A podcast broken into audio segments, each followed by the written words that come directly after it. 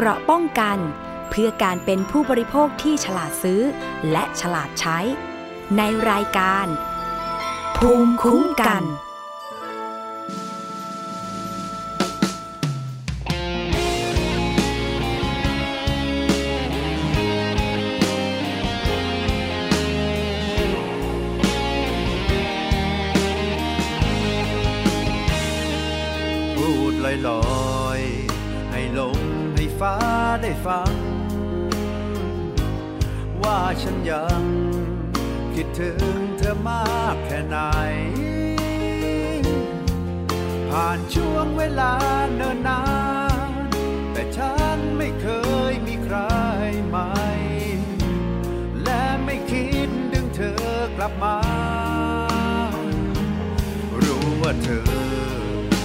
ไปกับเขาได้ดี ก็บางที ก็มีบางครั้งอิจฉา ฝากฟ้ายินดีกับเธอ ที่พบบางคนที่ดีกว่า โชคชะตาคือสิ่งที่ฉันไม่มี ฝากบอกว่าฉันอยู่ ให้ฉันหน่อยได้ไหม แค่ไม่มีใคร ถึงไงยังอยู่ได้ดี ฝากบอกว่าฉันอยู่ไหว จะมีฝันร้าย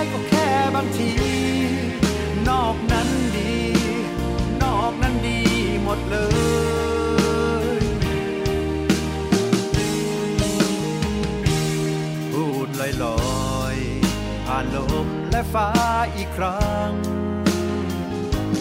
ให้เธอฟัง เพื่อเธอคนนั้นอยากรู้ ฝากฟ้าและลมบอกเธอ ว่าฉันไม่เคยรอเธออยู่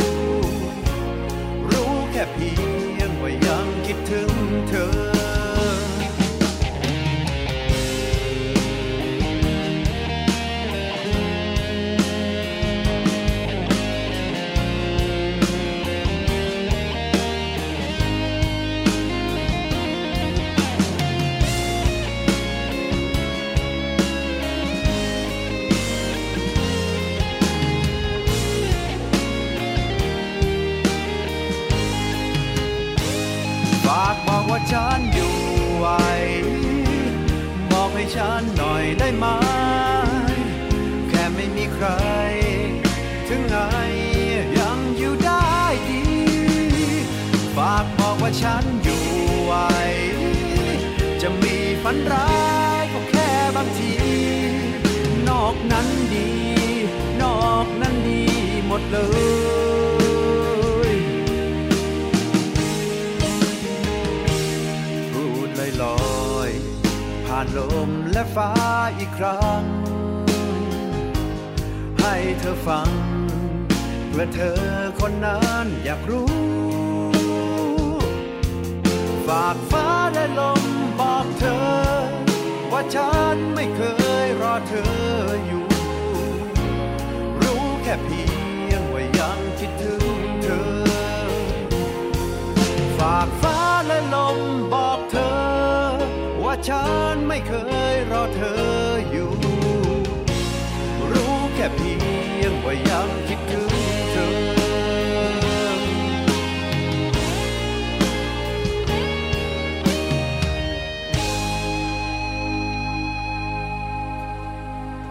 สวัสดีค่ะ คุณผู้ฟังคะกลับมาพบกับรายการภูมิคุ้มกัน รายการเพื่อผู้บริโภคนะคะ วันนี้พบกับสวนีชำเฉลียวค่ะ เราพบกันทุกวันจันทร์ถึงวันศุกร์นะคะ เวลา 11นาฬิกาถึง 12นาฬิกาค่ะ ฟังและดาวน์โหลดรายการได้นะคะ ไม่ว่าจะเป็นฟังสดหรือว่าย้อนหลังค่ะ ทาง www.thaipbsonline.net นะคะและแอปพลิเคชันค่ะไทย PBS ค่ะแฟนเพจเข้ามากดไลค์กันได้เลยทาง www.facebook.com/thaipbsradiofan หรือว่าจะโทรมาเพื่อติชมรายการนะคะ ทางหมายเลขโทรศัพท์ 027902666 ค่ะ และสถานีวิทยุชุมชนนะคะ ที่เชื่อมโยงสัญญาณกับเราด้วยดีเสมอมา สวัสดีไปยังสถานีวิทยุชุมชนคนหนองยาไซ จังหวัดสุพรรณบุรีค่ะ FM 107.5เมกะเฮิรตสถานีวิทยุชุมชนปฐมสาคร FM 106.25เมกะเฮิรตสถานีวิทยุชุมชนคนเมืองลี้จังหวัดลำพูน FM 103.75เมกะเฮิรตซ์นะคะ สถานีวิทยุชุมชนวัดโพบาลังจังหวัดราชบุรี FM 103.75เมกะเฮิรตซ์สถานีวิทยุเทศบาลทุ่งหัวช้างจังหวัดลำพูน FM 106.25เมกะเฮิรตซ์สถานีวิทยุชุมชนคนเขาวงจังหวัดกาฬสินธุ์ FM 89.5เมกะเฮิรตซ์ค่ะสำหรับสถานีวิทยุชุมชนนะคะที่เชื่อมโยงสัญญาณกับรายการภูมิคุ้มกัน รวมทั้งรายการอื่น ๆ ของสถานีวิทยุเนี่ยก็จะได้รับนิตยสารฉลาดซื้อสื่อเพื่อผู้บริโภค ฟรีนะคะ เดือนละหนึ่งเล่มนะคะโดยที่ไม่เสียค่าจัดส่งใดๆ ทั้งสิ้นค่ะ นิตยสารฉลาดซื้อของมูลนิธิเพื่อผู้บริโภคนะคะ สามารถที่จะนำไปใช้ในการที่จะเผยแพร่ข้อมูลนะแล้วก็ให้ข้อมูลกับผู้บริโภคที่ฟังรายการของท่านได้ค่ะสำหรับสถานีวิทยุชุมชนนะคะ ที่ยังไม่ได้รับหนังสือนิตยสารฉลาดซื้อ ก็สามารถที่จะรับ ไปกันได้เลยนะคะ ก็แจ้งมาที่รายการภูมิคุ้มกันค่ะสำหรับวันนี้นะคะ เราก็มีประเด็นดีๆ มาฝากคุณผู้ฟังอีกเช่นเคย โดยเฉพาะประเด็นที่ใกล้ๆตัวของเรานะคะ ไม่ว่าจะเป็นประเด็นเรื่องสุขภาพ ประเด็นเรื่องการโฆษณาต่างๆที่ สามารถที่จะ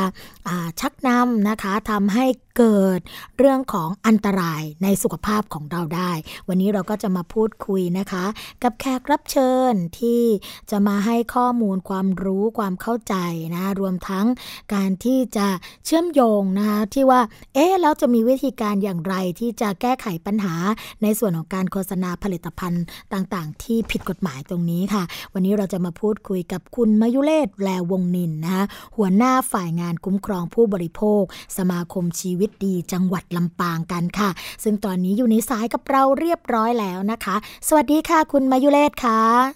ค่ะ สวัสดีค่ะ ค่ะ ได้ยินชัดเจนนะคะ สัญญาณ ค่ะ ได้ยินชัดเจนค่ะ ค่ะ ก็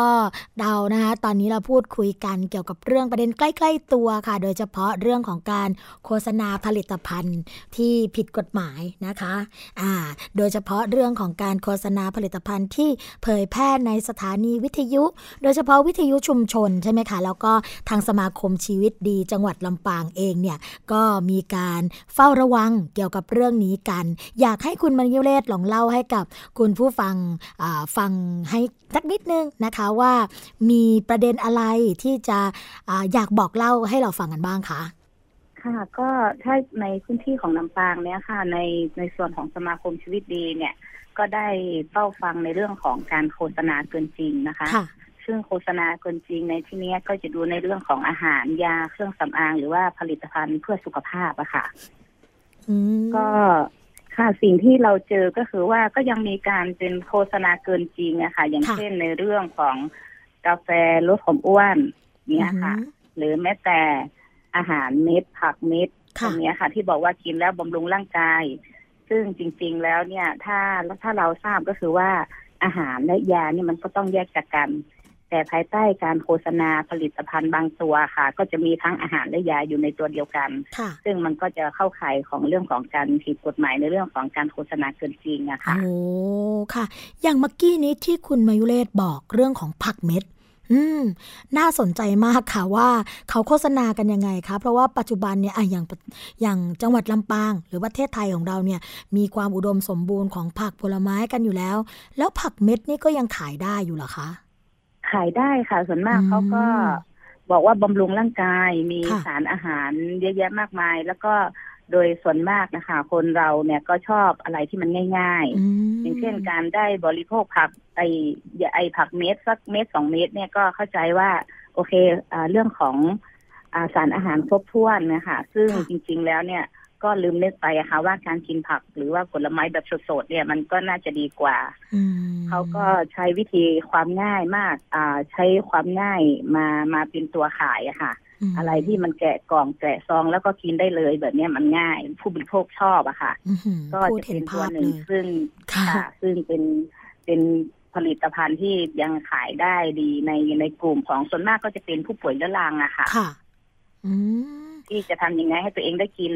นู่นนี่นั่นเพื่อให้สุขภาพตัวเองดีอย่างเงี้ยค่ะ แสดงว่ากลุ่มเป้าหมายที่ทางผู้ที่เป็นผู้ประกอบการนะคะ แล้วก็โฆษณาให้กับตัวของอผู้บริโภค จะเน้นกลุ่มเป้าหมายไปกลุ่มที่มีความหวังใช่ไหมคะ เป็นกลุ่มที่เหมือนกับว่าต้องการที่จะหายจากอาการของโรคต่างๆ แล้วก็ใช้ผลิตภัณฑ์เสริมอาหารเป็นตัวที่ทำให้เขาเรียกว่าเป็นความหวังของเขาตรงนี้นะคะ ค่ะ ก็จะทำทุกอย่างเพื่อให้ได้ขายผลิตภัณฑ์แล้วทีนี้ ก็อย่างที่ว่าค่ะ กลุ่มเป้าหมายเนี่ยก็ส่วนมากก็จะเป็นกลุ่มที่สุขภาพไม่ค่อยดีอยากหายอยากหายจากโรค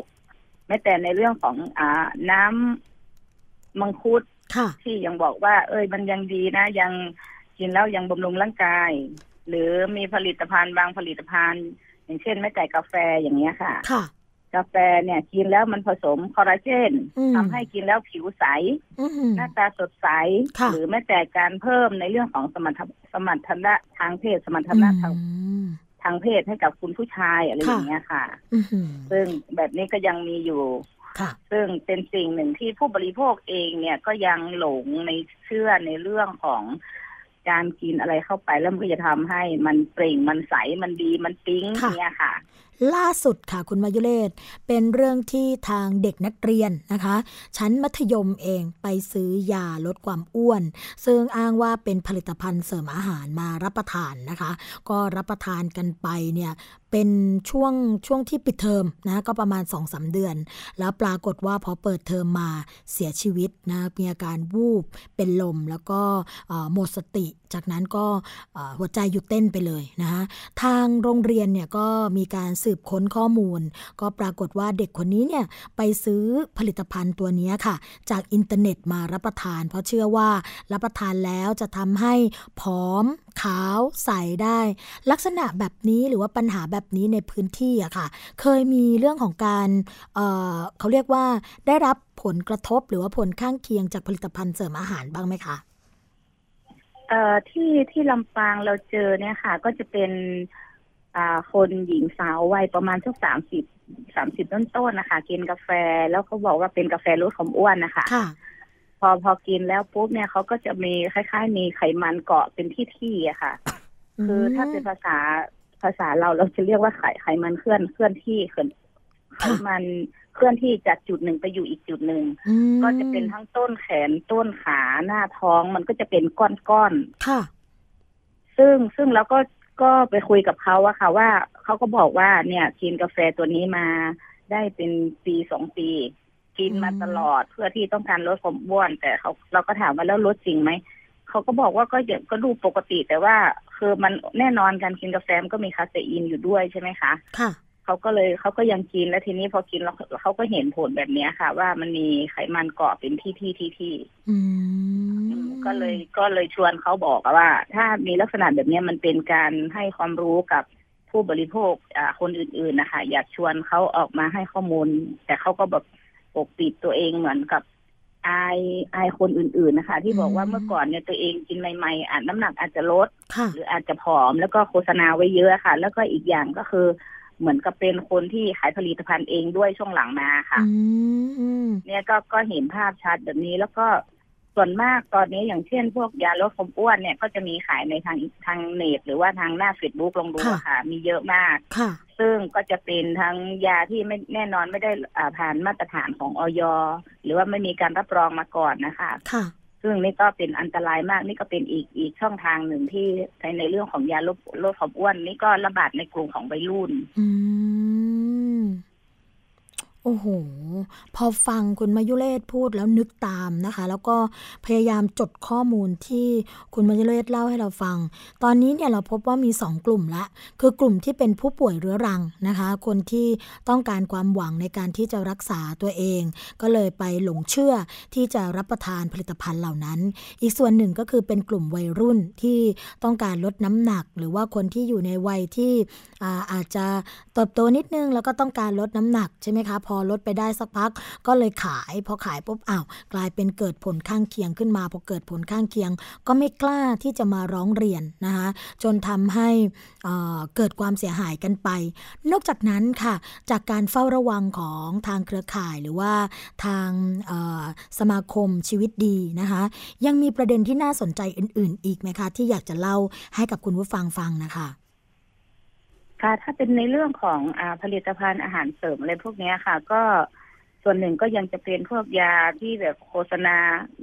ยาหนึ่งขวดหนึ่งยี่ห้อ รักษาโรคร้อยแปดอะไรประมาณนี้ค่ะค่ะ อันนี้ก็ยังขายดีกับกลุ่มผู้สูงอายุ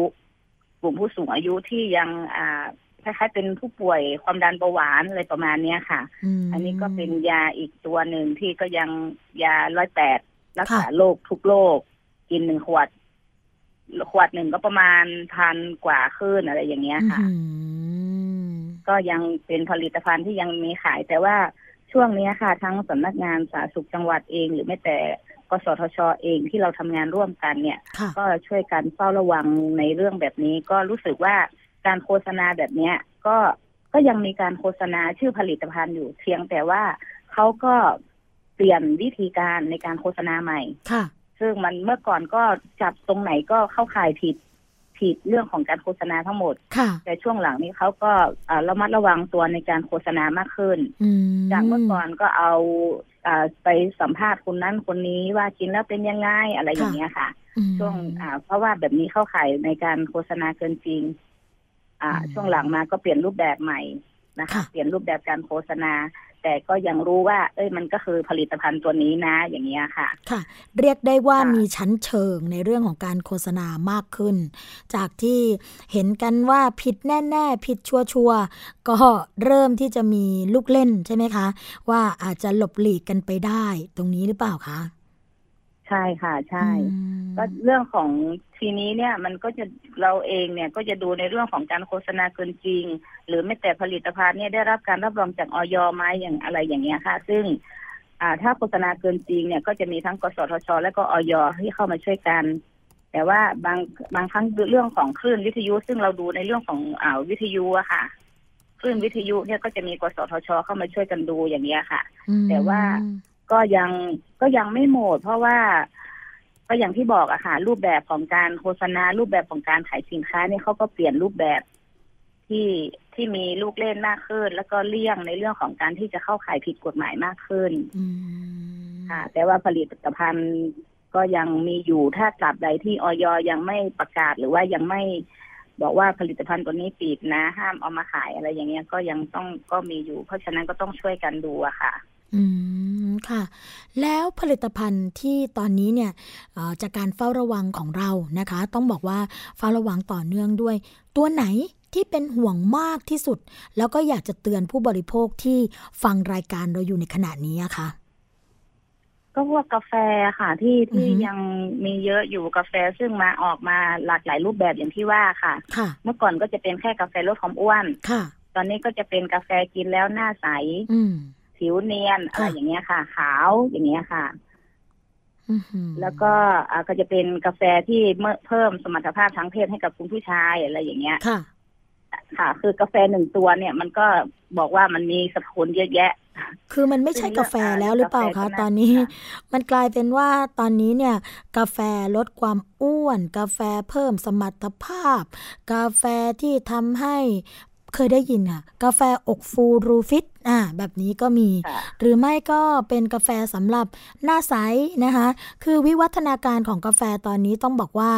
เยอะมาก คุณมายุเรศก็เลยบอกว่า ตอนนี้เนี่ยอยากให้เฝ้าระวัง คุณผู้ฟังก็ต้องติดตามกันด้วยนะคะ เกี่ยวกับเรื่องของอการที่จะมีสติใช่ไหมคะในว่า เอ๊ะเราจะหลงเชื่อดีไหม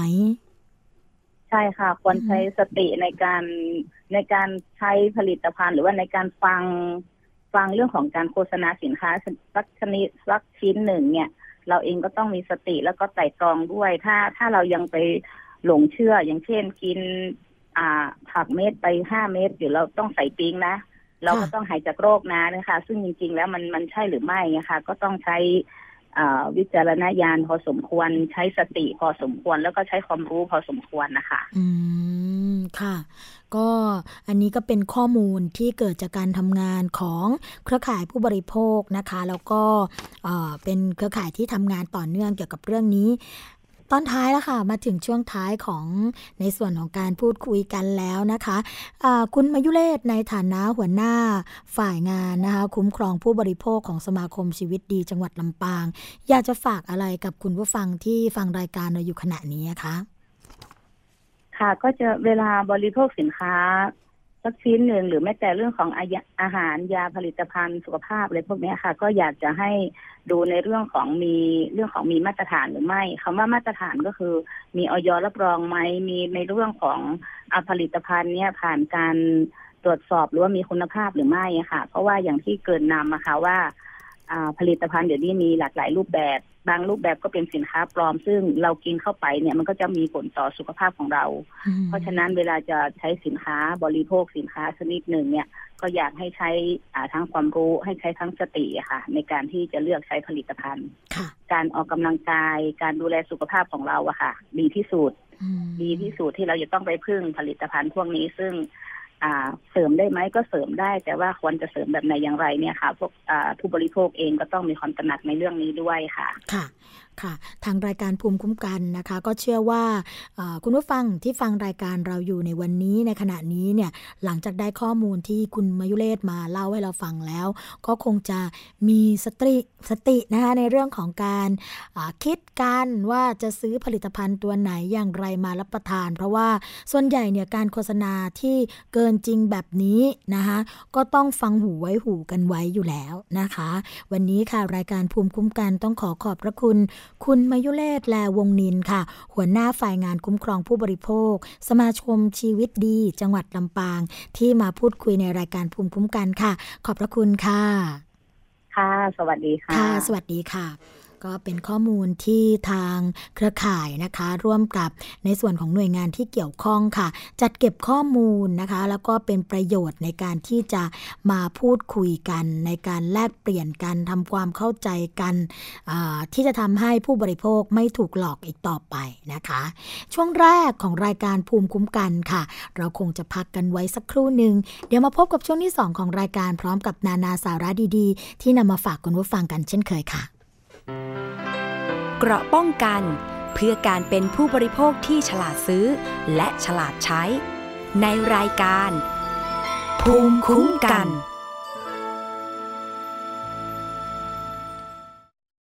วันนี้การดูข่าวของคุณจะไม่ใช่แค่ในทีวีไทย PBS ให้คุณดูข่าวได้หลากหลายช่องทาง ถูกน้ำท่วมเต็มพื้นที่ เว็บไซต์ www.thaipbs.or.th/news Facebook Thai PBS News Twitter @thaipbsnews YouTube Thai PBS News ไหลล้นทะลักเข้ามากดติดสนันในการข่าวพร้อมๆกับหน้าจอไร้ขีดจำกัดเรื่องเวลา เข้าถึงรายละเอียดได้มากกว่า ไม่ว่าจะอยู่ณจุดไหน ก็รับรู้ข่าวได้ทันที ดูสดและดูย้อนหลังได้ทุกที่ กับ 4 ช่องทางใหม่ข่าวไทย PBS ข่าวออนไลน์ ชับไว้ในมือคุณ อยากให้คุณลองจินตนาการถึงโลกที่มีแต่เสียง มาร่วมเป็นส่วนหนึ่งในการมอบแสงสว่างให้กับผู้ป่วยโรคตา ด้วยการบริจาคเงินเพื่อสร้างอาคาร ได้ที่บัญชีมูลนิธิโรงพยาบาลบ้านแพ้วกองทุนเพื่อสร้างโรงพยาบาลจักษุบ้านแพ้วธนาคารกรุงไทยบัญชีออมทรัพย์เลขที่ 745ขีด0ขีด33316ขีด3สอบถามเพิ่มเติมโทร 034419595 โรงพยาบาลจักษุบ้านแพ้วโรงพยาบาลตาแห่งแรกที่ประชาชนร่วมกันสร้าง คุณเชื่อหรือไม่ ครีมหน้าใสขาวเร่งกระปุกเดียวเอาอยู่ 3 วันเห็นผล กาแฟลดความอ้วนเร่งด่วน 7 วันลดลง 10 กิโล ผลิตภัณฑ์เสริมอาหารผิวขาววิ่งเปล่งประกายออร่าภายในหนึ่งสัปดาห์ ถ้าคุณเชื่อ คุณกำลังตกเป็นเหยื่อโฆษณาโอ้อวดเกินจริง อยากสวยอย่าเสี่ยงอย่าหลงเชื่อคำโฆษณา ผลิตภัณฑ์สุขภาพโอ้อวดเกินจริง อยากสวยแบบไม่เสี่ยง ค้นหาความจริงที่ถูกต้องได้ที่ www.oy.com หรือ Oy Smart Application ด้วยความปรารถนาดีจากสำนักงานคณะกรรมการอาหารและยากระทรวงสาธารณสุข เกราะป้องกัน เพื่อการเป็นผู้บริโภคที่ฉลาดซื้อ และฉลาดใช้ ในรายการ ภูมิคุ้มกัน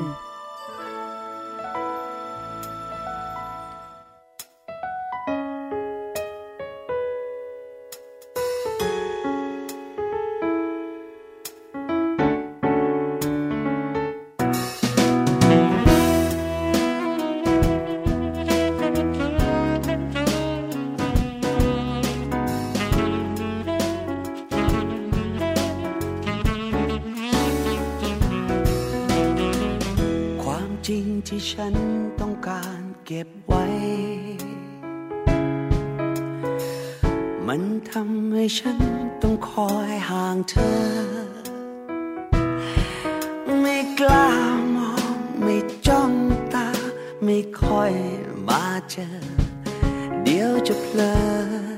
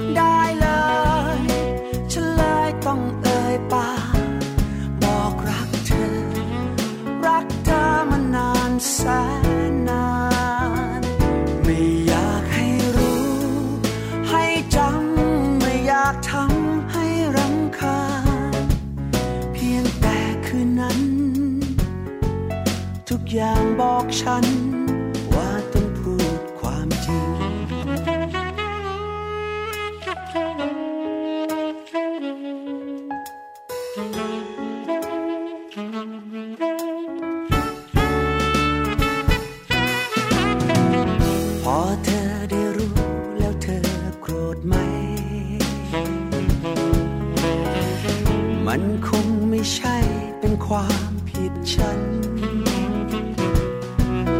ต้องโทษดาวโกรธสายลมและโทษพระจันทร์ที่สั่งฉัน ให้ฉันต้องบอกเธอ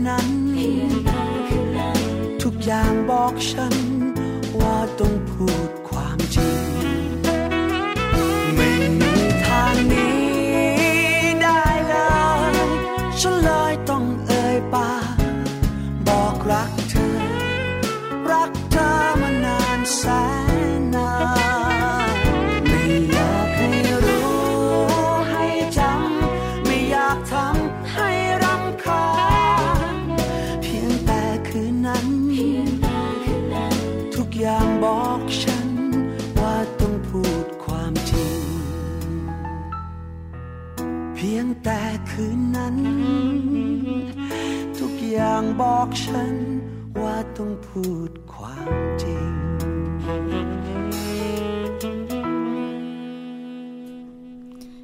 บกับช่วงที่ 2 ของรายการภูมิคุ้มกัน รายการเพื่อผู้บริโภคค่ะคุณผู้ฟังคะสำหรับช่วงที่ 2 ของรายการนะคะ ก็เป็นเรื่องที่ใกล้ตัวมาก ๆ เลยค่ะคุณผู้ฟัง โดยเฉพาะตอนนี้นะที่เราพูดกันไปเมื่อช่วงต้นรายการเรื่องของผลิตภัณฑ์สุขภาพค่ะ นั่นก็คือเรื่องของยาลดความอ้วน หรือว่าผลิตภัณฑ์ลดน้ำหนักนั่นเองค่ะ ซึ่งอยู่คู่กับคนไทยมานานแสนนานนะคะ แล้วก็ตลาดผลิตภัณฑ์ลดน้ำหนักเนี่ยก็ยังเป็นตลาดที่ไม่มีวันตาย ตราบใดที่คนไทยเนี่ยยังอยากสวยอยากงามนะคะ อยากขุนผอมเพรียวดูดี แบบดารานางแบบค่ะ ด้วยความอยากได้อยากเป็นนะคะ ตามความต้องการของมนุษย์ ก็เลยส่งผลให้ตลาดลดน้ำหนักเนี่ยเติบโตอย่างรวดเร็วค่ะ แล้วก็มีมูลค่าทางการตลาดนับแสนล้านบาทต่อปีเลยทีเดียวค่ะ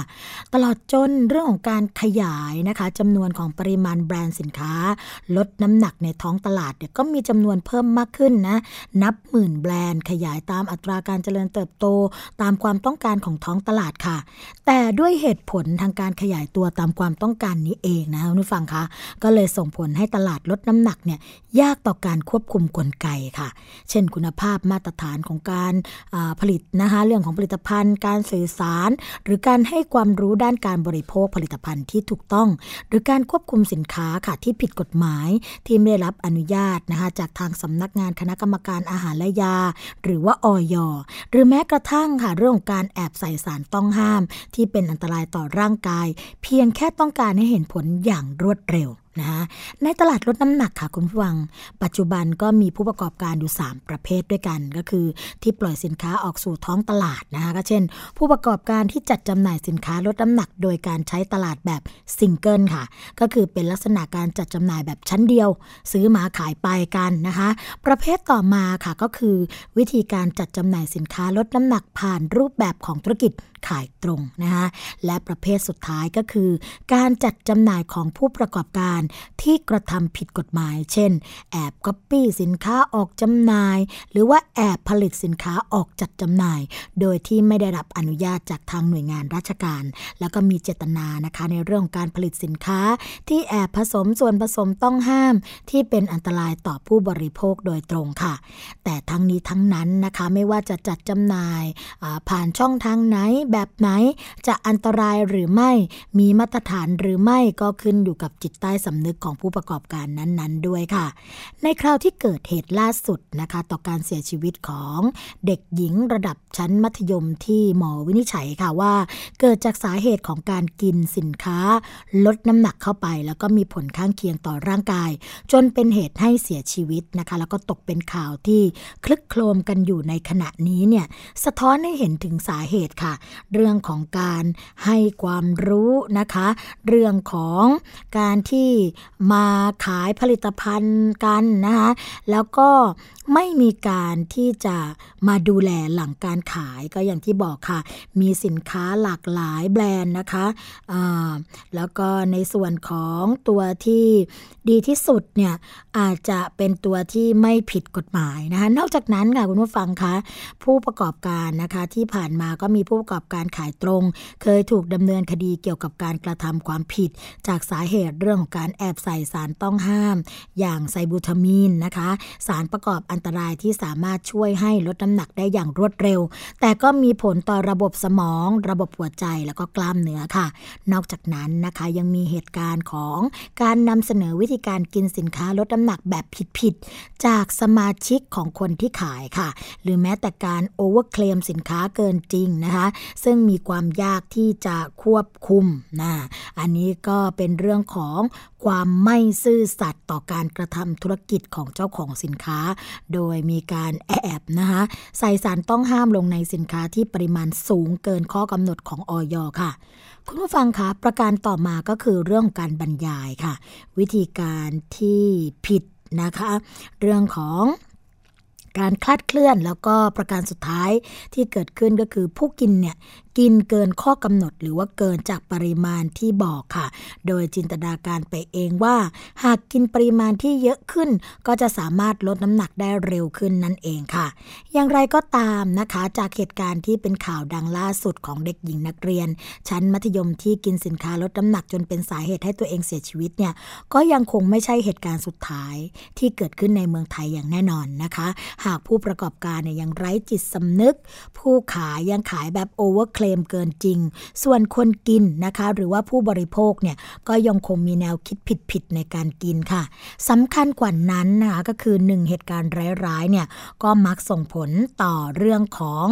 การจัดจำหน่ายสินค้าภาพรวมทุกๆ ครั้งด้วย โดยเฉพาะสินค้าลดน้ำหนักที่จัดจำหน่ายผ่านกระบวนการขายตรงก็ต้องมีการระมัดระวังกัน แล้วก็จับตามองกันมากขึ้นนะคะ คุณผู้ฟังคะ ในเรื่องของการซื้อสินค้านะคะ หรือว่าผลิตภัณฑ์ต่างๆ ที่อาจจะเข้าข่ายเรื่องของสินค้าที่มีความเสี่ยงต่อสุขภาพเนี่ยก็ต้องใช้วิจารณญาณในการตรวจสอบในการดูให้ดี ๆนะคะ เพราะว่าบางทีเนี่ย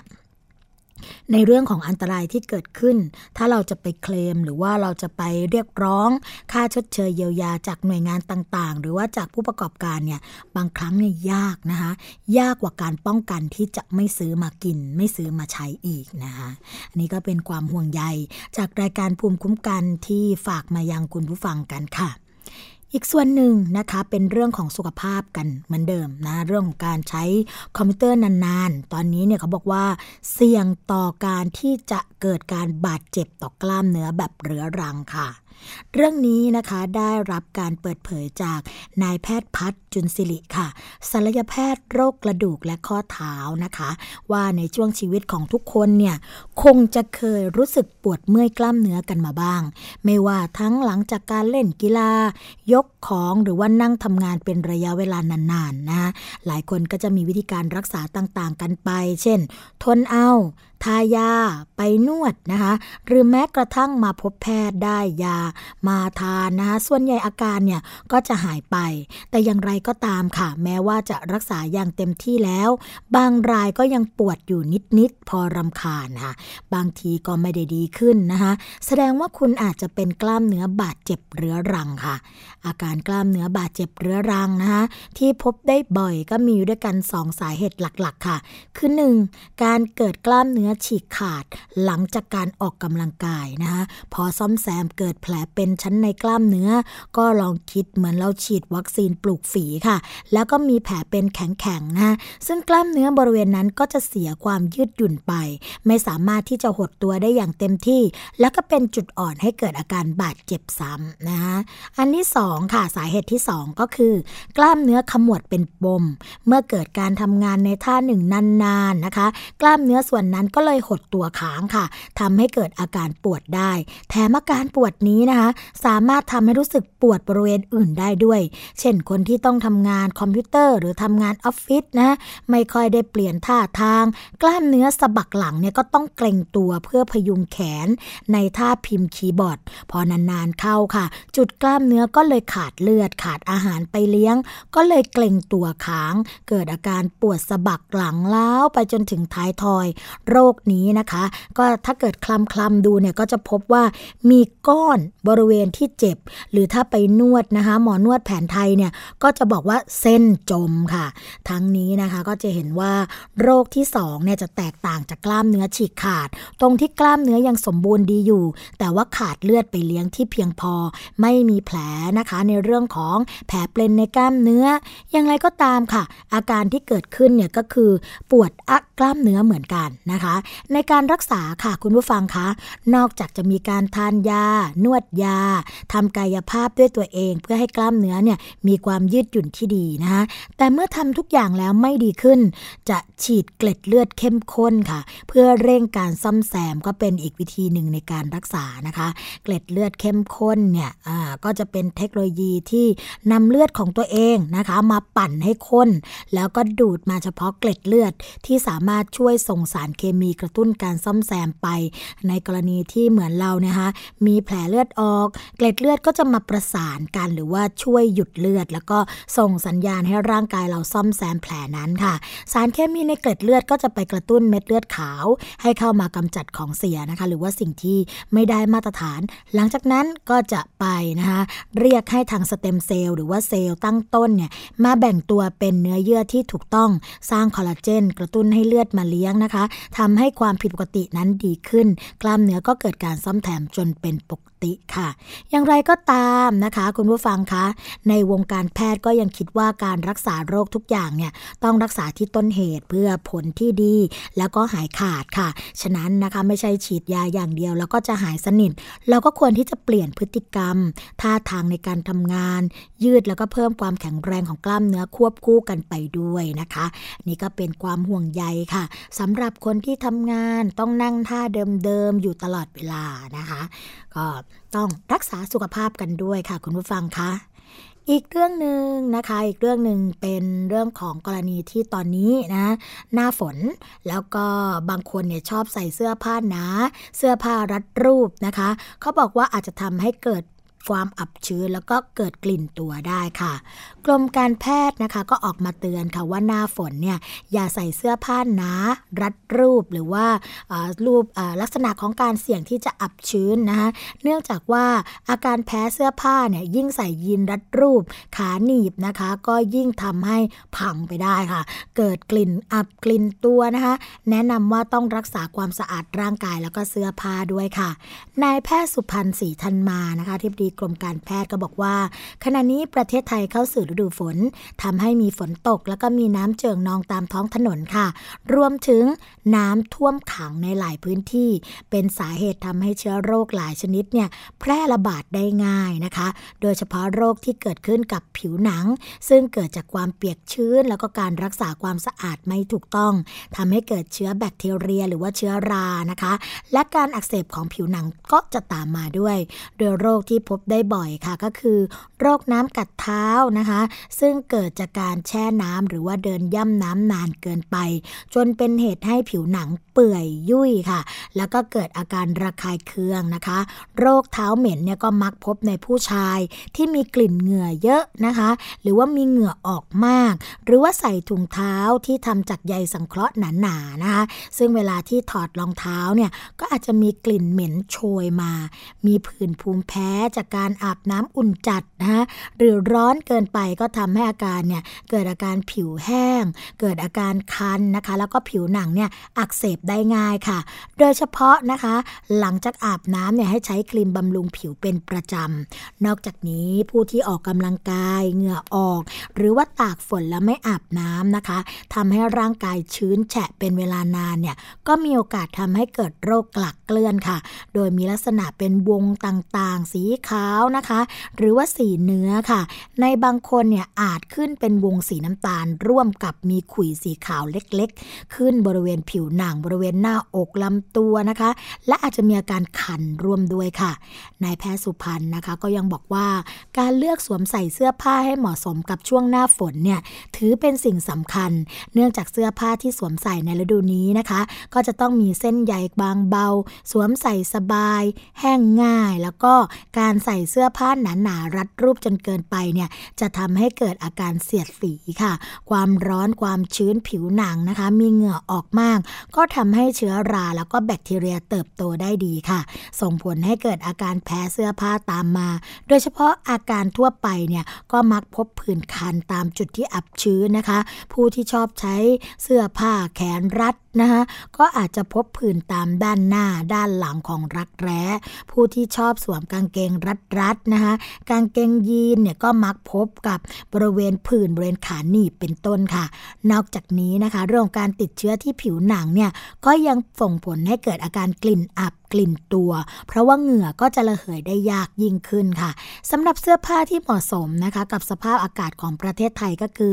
ผ้าที่ตัดเย็บจากผ้าฝ้ายบริสุทธิ์ค่ะ เพราะไม่ก่อให้เกิดอาการแพ้ สวมใส่สบายแห้งง่ายนะคะ ส่วนเนื้อผ้าที่ต้องระวังก็คือผ้าขนสัตว์ ผ้าไนล่อน เพราะว่าทำให้ผิวหนังเนี่ยเกิดอาการระคายเคือง โดยมากนะคะคุณผู้ฟังก็จะเกิดผดผื่นคัน แล้วก็เนื้อผ้าก็จะกันเหงื่อไม่ให้ระเหยออกมานั่นเอง เพราะฉะนั้นวิธีการป้องกันเสื้อผ้านะคะ ที่อาจจะทำให้เกิดอาการแพ้เสื้อผ้าก็คือ การซักเสื้อผ้าให้สะอาดค่ะ หลังจากนั้นก็นำเสื้อผ้ามาพึ่งแดดจนแห้งสนิทนะคะโดยเฉพาะกางเกงยีน ก็ควรที่จะทำความสะอาด แล้วก็ตากแดดให้แห้งสนิทจริง ๆ เพราะว่าเนื้อผ้าประเภทนี้เนี่ยหากเปียกน้ำนะคะ ก็มักจะแห้งช้ากว่าผ้าปกติทั่วไปทำให้เกิดความอับชื้น แล้วก็เป็นที่มาของเชื้อโรคได้สำหรับผู้ที่มีน้ำหนักตัวมากค่ะ ก็ควรลดน้ำหนักลงด้วยนะคะ ให้อยู่ในเกณฑ์ที่ปกติค่ะ เพราะว่าคนอ้วนเนี่ยเสื้อผ้าก็จะเสียดสีกับผิวหนังทำให้เกิดการที่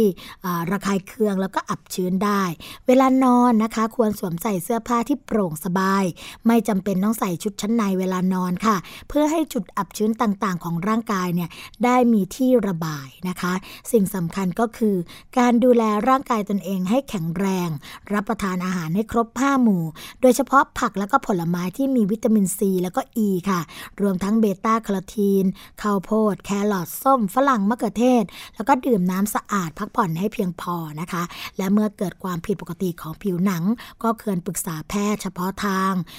ไม่ไปซื้อยามาทาเอง เพราะว่าอาจจะเกิดผลข้างเคียงอื่นๆตามมาด้วยนะคะ อืม คุณผู้ฟังคะอีกเรื่องหนึ่งค่ะ อีกเรื่องหนึ่งเป็นเรื่องที่หลายคนก็ก็ จับตามองกันอยู่นะคะว่าจะมีวิธีการดำเนินการอย่างไรต่อไป เพราะว่าตอนนี้เรื่องของธุรกิจออนไลน์ หรือว่าธุรกิจที่ขายผ่านเว็บไซต์กำลังมาแรง เพราะฉะนั้นในส่วนของกระทรวงพาณิชย์ค่ะก็เลยเปิดตัวโครงการนะคะ รับคำสั่งซื้อสินค้าขนาดเล็กหรือว่า S.O.O SOOK ผ่านเว็บไซต์นะคะ thaitrade.com ค่ะ หวังช่วยให้ทาง SME ค้าขายออนไลน์เนี่ย go inter ไปนะคะเรื่องนี้ก็ได้รับการเปิดเผยจากคุณมาลีโชคล้ำเลิศค่ะ อธิบดีกรมส่งเสริมการค้าระหว่างประเทศ กระทรวงพาณิชย์นะคะก็เปิดเผยว่าทั้งกรมเนี่ยได้เดินหน้าผลักดันค่ะ ให้ผู้ประกอบการไทยนะคะใช้พาณิชย์อิเล็กทรอนิกส์หรือว่าอีคอมเมิร์ซในการซื้อขายสินค้า เพื่อสร้างผู้ประกอบการนะคะ ให้เข้าสู่เศรษฐกิจดิจิตอลค่ะโดยโครงสร้างการรับคำสั่งซื้อสินค้าขนาดเล็กนะคะหรือว่า small order OK เนี่ย ของเว็บไซต์ www.thaitrade.com นะผู้บริโภคทั้งในและก็ต่างประเทศ ก็สามารถซื้อสินค้าตัวอย่าง สินค้าทั่วไปค่ะ เป็นคำสั่งซื้อขนาดเล็ก ผ่านเว็บไซต์ได้แล้ว พร้อมทั้งชำระเงินนะผ่านระบบออนไลน์ค่ะ แล้วก็มีผู้จัดส่งสินค้าก็คือ DHL Express นะคะซึ่งจะช่วยให้การค้าขายออนไลน์ของไทยเนี่ยขยายตัวได้มากขึ้น ซึ่งแต่เดิมค่ะคุณผู้ฟัง สินค้านะคะที่มีการซื้อขายผ่านเว็บไซต์เนี่ยจะเป็นรูปแบบของธุรกิจที่เป็นธุรกิจ นะก็คือว่าผู้ประกอบการกับผู้ประกอบการ หรือต้องสั่งซื้อสินค้าเป็นล็อตใหญ่ แต่ขณะนี้ค่ะ ขยายให้ซื้อสินค้าแบบธุรกิจกับผู้บริโภคหรือว่า B2C นะคะ เพราะว่าการขายสินค้าออนไลน์ทุกวันนี้เนี่ยมีความหลากหลายมากขึ้น ไม่จำเป็นต้องซื้อล็อตใหญ่เท่านั้น แต่นะคะเราก็จะต้องมีการดำเนินการให้เข้าถึงผู้บริโภคมากขึ้น ซึ่งจะช่วยเพิ่มยอดขายยอดส่งออกให้กับสินค้าไทยได้มากขึ้นนั่นเองค่ะ ซึ่งกรมนะคะก็มีแผนที่จะพัฒนาผู้ประกอบการ SME ให้เข้าสู่ระบบการค้าออนไลน์ค่ะ ด้วยการเข้าไปช่วยพัฒนาให้ความรู้ เพื่อให้ทำการค้าออนไลน์ได้นะคะ ผ่านเว็บไซต์ www.thaitrade.com ค่ะ ซึ่งที่ผ่านมากรมเองก็ได้รับรางวัลจากสหประชาชาตินะคะ ในฐานะเป็นเว็บไซต์ที่ช่วยเหลือ SME ให้เข้าสู่ระบบค้าขายออนไลน์ โดยเริ่มตั้งแต่ปี 2556 นะคะซึ่งปัจจุบันค่ะคุณผู้ฟังคะก็ช่วย SME ค้าขายออนไลน์ได้แล้วถึง 1,684 รายด้วยกัน สร้างรายได้กว่า 2,000 ล้านบาท แล้วก็ตั้งเป้าอีกนะคะว่า 3 ปีข้างหน้าเนี่ยจะอบรมให้ SME ค้าขายออนไลน์ได้ไม่ต่ำกว่า 15,000 ราย สร้างมูลค่านะคะเรื่องการค้าเนี่ยไม่น้อยกว่า 5,000 ล้านบาทค่ะ ก็ติดตามกันนะคะว่าเรื่องนี้เนี่ยจะมีการพัฒนาหรือว่ามีการช่วยกันอย่างไรต่อไปค่ะอีกประเด็นหนึ่งค่ะ คุณผู้ฟังก็ยังคงเป็นประเด็นด้านสุขภาพอยู่เหมือนเดิมนะคะ เรื่องของแอปพลิเคชันก้าวใหม่ของสอปอสอชอค่ะ ตอนนี้นะคะ สปสช หรือว่าสำนักงานหลักประกันสุขภาพแห่งชาติก็มีการพัฒนาแอปพลิเคชันนะคะ ชื่อว่าก้าวใหม่สปสช ค่ะ ซึ่งมีรูปแบบการเพิ่มความสะดวกรวดเร็ว ง่ายต่อการใช้งานยิ่งขึ้นนะคะ แล้วก็ช่วยเพิ่มช่องทางเรื่องการสื่อสารให้กับประชาชน เข้าถึงข้อมูลทันข่าว เรื่องของสิทธิหลักประกันสุขภาพทวนนาค่ะ หรือว่าสิทธิบัตรทองนั่นเองนะคะ พร้อมทั้งเพิ่มระบบการแสดงผลด้วยตัวอักษรด้วยเสียงสำหรับคนพิการทางสายตา แล้วก็เพิ่มฟิวเจอร์ใหม่นะคะ เพื่อคนที่รักสุขภาพค่ะ เช่น การตรวจนับก้าวแล้วก็การวัดอัตราการเต้นของหัวใจนะคะดีเดย์เริ่มดาวน์โหลดได้ตั้งแต่วันที่ 27 พฤษภาคมที่ผ่านมาค่ะ จากสถิติเรื่องการดาวน์โหลดแอปพลิเคชันสิทธิ 30 บาทนะในช่วง 30 ปีที่ผ่านมาค่ะ ภายหลังจากที่สปสชเนี่ยได้มีการเริ่มพัฒนาแอปพลิเคชันในปี 2556 ก็มียอดสะสมเรื่องของจำนวนการโหลดสูงนะคะถึงเดือนมีนาคม 2559 ค่ะจำนวน 32,619 ดาวน์โหลด นับเป็นอีกช่องทางหนึ่งที่น่าสนใจนะคะคุณผู้ฟังเพื่อที่จะใช้สื่อสารกับผู้ที่มีสิทธิ์ เรื่องของระบบหลักประกันสุขภาพทั่วหน้า โดยเฉพาะกับคนรุ่นใหม่ค่ะ อีกทั้งนะคะยังมีแนวโน้มเรื่องของการเพิ่มปริมาณการใช้มากขึ้นไปอีกค่ะ สอดคล้องกับพฤติกรรมของคนไทย ที่มีการใช้โทรศัพท์มือถือรูปแบบสมาร์ทโฟนค่ะ เพื่อใช้ในการสื่อสารเพิ่มขึ้นอย่างต่อเนื่องนะคะ นายแพทย์รัฐบล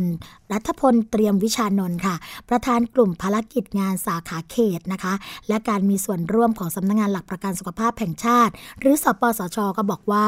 เพื่อที่ที่ที่จะให้แอปพลิเคชัน 30 บาทนะคะ สามารถตอบโจทย์การใช้งานกับประชาชนได้มากขึ้น สปสช ก็เลยมีการพัฒนาปรับปรุงแอปพลิเคชันนี้นะคะนอกจากนั้นค่ะยังมีการปรับปรุงรูปโฉมใหม่ เพื่อที่จะสร้างการดึงดูดให้น่าใช้มากยิ่งขึ้นนะคะ แล้วก็มีการจัดทำฟังก์ชัน การใช้งานต่างๆ อย่างเป็นหมวดหมู่ เพิ่มความสะดวกรวดเร็วในการใช้งานให้กับผู้ใช้มากขึ้น โดยที่ให้บริการภายใต้ชื่อแอปพลิเคชันว่าก้าวใหม่สปสอชอค่ะ ซึ่งเน้นเรื่องการพัฒนาระบบหลักประกันสุขภาพทั่วหน้าที่ไม่หยุดนิ่งของประชาชนนะคะ แล้วก็ในส่วนของ 130 1330นะคะซึ่งเป็นหมวดที่มีคำตอบแล้วก็มีคำถามต่างๆเนี่ยเขาก็จะมีเรื่องของการรวบรวมคำถามที่พบบ่อยนะคะแล้วก็คำถามที่เข้ามายังสายด่วน 1330 ของสอปสช ค่ะ นอกนั้นยังมีหมวดอื่นๆนะคะมีอยู่ 9 หมวดด้วยกันค่ะคุณผู้ฟังคะ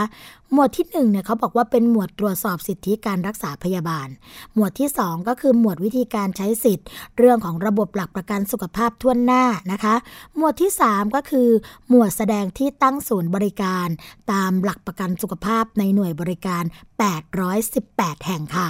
หมวดที่ 4 นะคะก็คือแสดงที่ตั้งหน่วยรับร้องร้องเรียนค่ะ ที่เป็นอิสระจากผู้ร้องเรียนนะคะ ตามมาตรา 50 วงเล็บ 5จำนวน 109 แห่ง ก็มีกระจายอยู่ทั่วประเทศนะคะ เป็นการอำนวยความสะดวกให้กับประชาชน กรณีที่มีปัญหาเรื่องการเข้าถึงบริการในระบบค่ะ หมวดที่5นะคะก็คือหมวดสถานที่ตั้งของสปสช ทั้งสำนักงงานส่วนกลาง แล้วก็สำนักงานเขตทั้ง 13 เขตทั่วประเทศค่ะ หมวดที่ 6 บอกไปแล้วนะคะ เป็นหมวด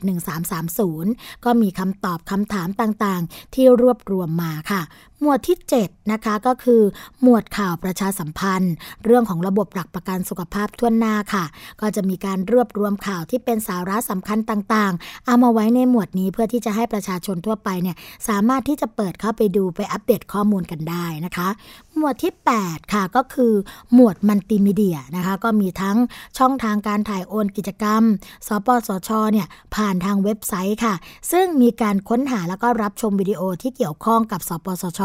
ย้อนหลังได้ด้วยนะคะ หมวดที่ 9 หมวดสุดท้ายค่ะก็คือ หมวดที่เชื่อมต่อไปยังเว็บไซต์ สปสช นั่นเองค่ะ ทางด้านนายแพทย์รัฐพลนะคะ ก็ยังบอกว่านอกจากนี้ แอปพลิเคชันก้าวใหม่สปสช ก็ยังมีการจัดระบบนะคะเรื่องการแจ้งเตือน กรณีที่มีการอัปเดตข่าวหลักประกันสุขภาพทั่วหน้า เพื่อให้ผู้ใช้เนี่ยทราบว่ามีข่าวใหม่ที่น่าสนใจ น่าติดตาม พร้อมกันนี้นะคะ ก็ยังมีการปรับปรุง ให้มีระบบแสดงผลด้วยตัวอักษรด้วยเสียงนะคะเพื่อรองรับการให้บริการกับคนพิการทางสายตา นอกจากนี้นะคะ ก็ยังมีประชาชนเนี่ยสามารถเข้าไปดาวน์โหลดแอปพลิเคชันก้าวใหม่สปสชได้ ตั้งแต่วันที่ 27 พฤษภาคมที่ผ่านมานะคะจนถึงปัจจุบันนี้เนี่ยก็สามารถดาวน์โหลดกันได้ ทั้งในระบบปฏิบัติการ iOS แล้วก็ระบบปฏิบัติการ Android ด้วยค่ะ แอปพลิเคชันก้าวใหม่สปสชนะคะ เป็นช่องทางในเรื่องของการที่จะทำให้ประชาชนเข้าถึงสิทธิ์ได้มากขึ้นค่ะ มาถึงช่วงสุดท้ายของรายการภูมิคุ้มกันกันแล้วค่ะคุณผู้ฟังคะเราพบกันทุกวันจันทร์ถึงวันศุกร์เวลา 11นาฬิกาถึง 12นาฬิกานะคะสำหรับวันนี้ค่ะ สวัสดีและรายการภูมิคุ้มกันคงต้องขอลาไปก่อน พบกันใหม่ในวันต่อไป สวัสดีค่ะ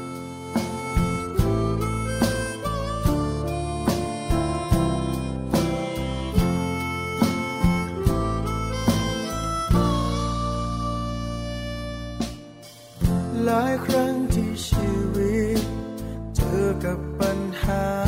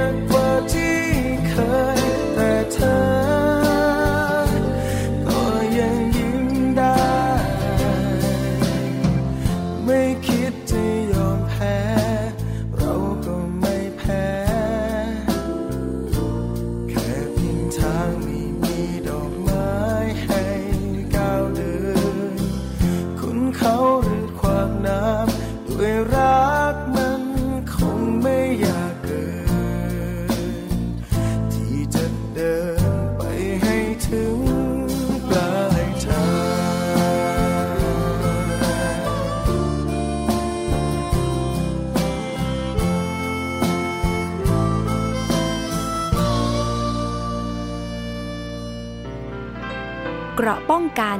เพื่อการเป็นผู้บริโภคที่ฉลาดซื้อ และฉลาดใช้ ในรายการ ภูมิคุ้มกัน